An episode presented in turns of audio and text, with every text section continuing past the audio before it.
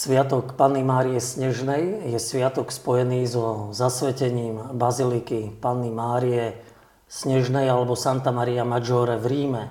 Aj v Bratislave máme na Kalvárii zasvetený kostol práve Pane Márii Snežnej. O sviatku i kostole, o sviatku, ktorý slávime v úvode augusta, budeme dnes hovoriť s Dominikánom, bratom Dominikom Romanom Lecom. Dobrý deň, prajem. Dobrý deň. Takže Prečo Panna Mária Snežná, Panna Mária Sneh, čo majú spoločné? Mm-hmm. Je to v súvislosti s jednou legendou, ktorá je spojená so vznikom hlavného marianského chrámu v Ríme, teda tá hlavná marianská bazilika Ríma, Santa Maria Maggiore, ktorú ste spomenuli. A tá vznikla v 4. storočí, teda tá úplne najstaršia prvá a jej vznik súvisel s tým, že údajne bol tam určitý sen a nejaké znamenie e, neobyčajné, že na, na pahorku v Ríme, ktorý sa volá Esquilín, uprostred horúceho leta v noci nasnežilo a bolo to akoby také znamenie, že práve na tomto mieste má byť e, postavený hlavný marianský chrám. Či je to naozaj pravda, alebo nie, to nie je také dôležité a podstatné. Ten sviatok na tom nestojí. Takým, takou hlavným teologickým obsahom tohto sviatku je Pána Mária Bohorodička. Lebo aj táto prvá marianská bazilíka bola zasvetená Pane Márii a neskôr vlastne teda v tej dnešnej podobe vybudovaná práve po Efeskom koncile, na ktorom vlastne bola prijatá dogma o Pane Márii Bohorodičke. Čiže vždy, keď možno uvažujeme, že aký aspekt marianskej úcty je e, akoby spojené s Panou Máriou Snežnou a s týmto výročným, e, s týmto výročím posvetenia tejto prvej marianskej bazilíky v Ríme 5. augusta, tak vždy je to vlastne tento taký podstatný obsah Pána Mária Bohorodička. To, že je marianská úcta na Slovensku rozšírená, je zrejmé, ale tých kostolov právne s titulom zasvetenia Panne Márii Snežnej asi mnoho nenájdeme. A jeden je na kopci nad Bratislavou, mm. teda na Kalvárii. Ako a prečo sa tam dostal? Nebolo to tak hneď. Toto miesto aj chrám má nesmierne komplikovanú históriu, doslova od počiatku až do dnes. A e, ten titul Panny Márie Snežnej dostala ešte predošlá kaplnka, ktorá e, tu vznikla. No aby sme to pochopili, musíme sa dostať až na začiatok. E, keď vlastne v Bratislave e, vypukla morová epidémia v roku 1711, tak vtedy naozaj to bolo hrozné, v meste zomreli tisícky ľudí. A jedna rodina, Jana Lauermana, sa utiahla nad Bratislavu, tam boli kedysi vinohrady a také háje a tam vlastne sa snažila prežiť túto epidémiu morovú s tým, že Jan Lauerman, e, bratislavský mešťan, dal taký vnútorný prísľub Bohu, že ak sa jeho rodina počas tejto epidémie zachráni a prežije, tak nechá postaviť Pane Márii na hlbokej ceste kaplnku a podobne nechá postaviť kaplnku svetému Petrovi v areáli už vtedy existujúcej e, bratislavskej kalvárie. Zrejme práve v týchto končinách on s tou svojou e, rodinou sa nejako utiahol a prežil. A údajne tam on stretol nejakých e, pustovníkov, ktorí tam žili, ktorí, to je opäť taká legenda, že našli takú starú, starobilú kamennú sošku Pany Márie ukrytú v studni. E, Totiž to časy boli veľmi nepokojné a keď keď bolo aj turecké nebezpečenstvo a iné hrozby, tak takéto eh, plastiky sa museli skryť. A zrejme takto bola ugrytá do, do a potom vlastne nejaký pustovník ju našiel a mal ju v týchto končinách. No a vlastne to bola príležitosť, keď vlastne túto marianskú sošku ten pustovník mohol vlastne venovať Janovi Lármanovi, aby ju umiestnil do tej novej kaplnky. Tá kaplnka stála, dá sa povedať, že dodnes stojí, len možno málo kto o tom vie, že ktorá to vlastne je, lebo ona je už dnes súčasťou kaplnky svätého Jozefa. Tá kaplnka svätého Jozefa má novšiu, časť, loď s vežičkou a stá, zadnú staršiu časť. A to je práve tá prvotná Marianská kaplnka, ktorá bola pôvodne orientovaná do hlbokej cesty. Lenže tá hlboká cesta sa potom rozširovala a postupne uh, sa akoby pozornosť viac presunula smerom na opačnú stranu a tak vlastne tá pôvodná kaplnka musela sa obrátiť a mala vchod potom teda o, o, z tej opačnej strany.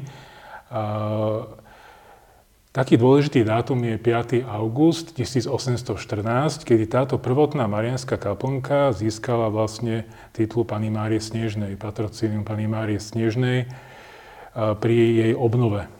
Bolo to veľmi obľúbené miesto, malo aj takú drevenú prístavbu a ľudia tam radi chodívali. No a e, zdalo by sa, že to už vlastne je akoby koniec, ale pre obľúbenosť tohto miesta postavili novú, väčšiu kaplnku v takom neskoro barakovom slohu, e, asi tak možno 50 metrov vzdialenú od tejto prvotnej malej kaplnky. A to už sa blížime ku kostolu vlastne? Áno. Ako tam vzniklo? Áno, žiaľ je to veľmi zložité a nedá sa to úplne zjednodušiť. A tá, tu bola vlastne postavená nová kaplnka, už taký malý kostolík, ktorú vlastne projektoval známy bratislavský architekt Ignác Feigler starší. Bola to jeho, jeho prvá, prvá stavba vlastne v Bratislave.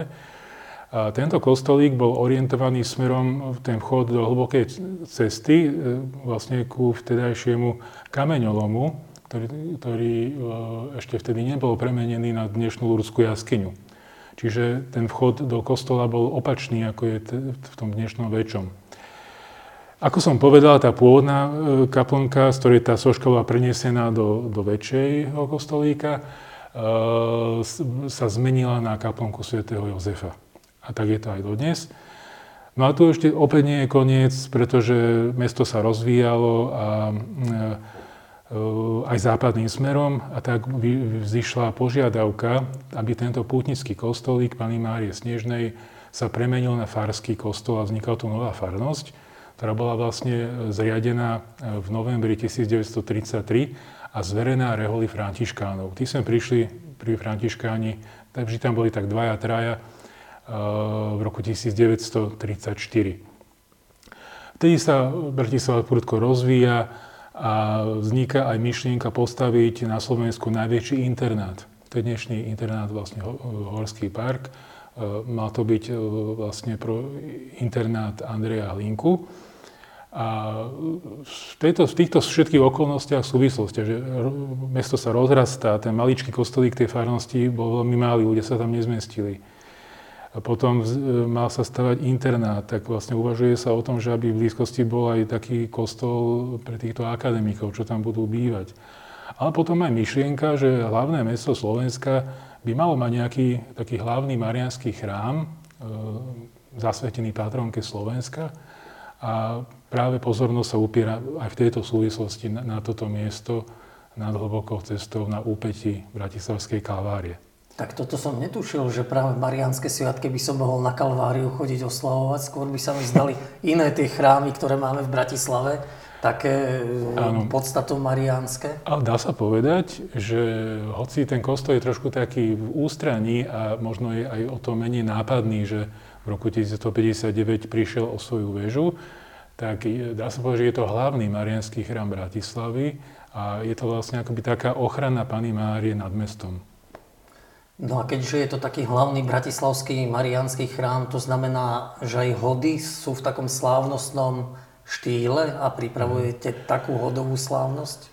Ono to bolo v, rôzne. Ľudia sem, dá sa povedať, vždy putovali. Najmä napríklad aj zo Záhoria, alebo aj z Bratislavy a z, z iných miest. A, a bolo to vždy spojené s nejakým programom v súčasnom režime e, takým hlavným bodom je vlastne hodová sveta Omša, ktorá je vždy v nedelu najbližšiu 5. augustu. Tento rok to bude 6. augusta a tá hlavná sveta Omša bude o 10. do obeda.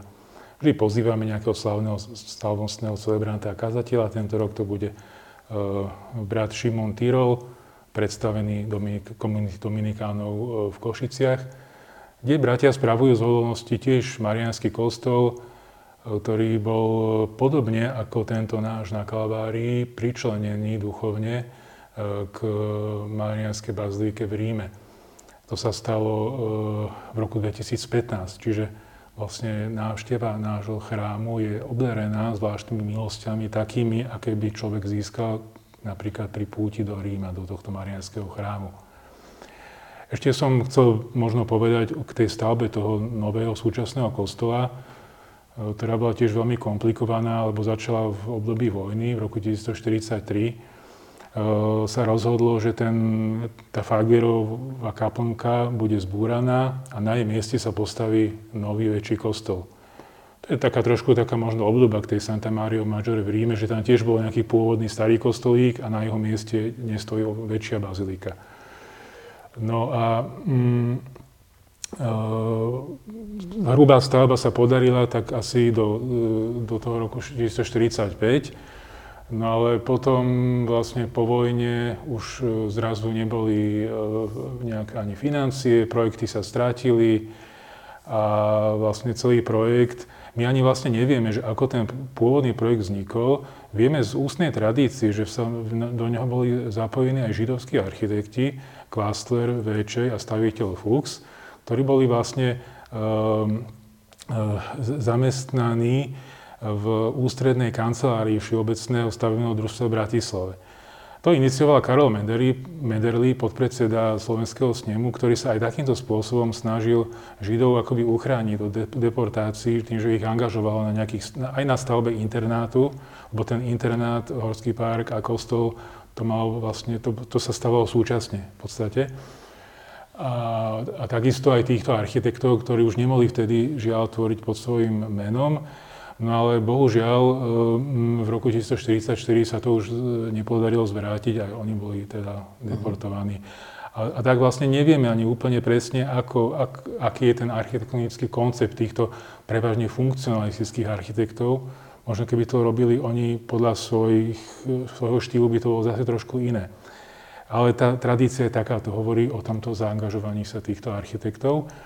No a potom, tým, že sa plány stratili, tak vlastne e, po vojne e, to dostáva na starosti iný architekt, František Florians, ktorý vypracoval nový projekt dokončenia kostola aj vnútornej výzdoby. To sa ako tak stihlo do roku 1948 predvečer Sv. E, Františka 3. augusta 1948 bol kostol požehnaný, benedikovaný e, administrátorom Trnavskej apoštolskej administratúry e, Ambrózom Lázíkom. Totiž kostol nebol úplne dotiahnutý, nebolo všetko dokončené a tak vlastne konsekrácia sa neuskutočnila.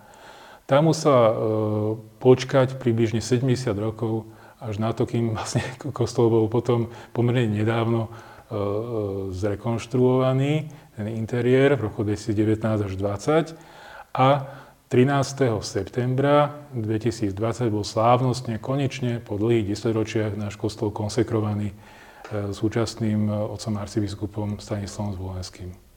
Brat Dominik, ďakujem pekne za informácie o kostole, o ktorých naozaj som nevedel. Ja tiež ďakujem a všetko dobré prajem.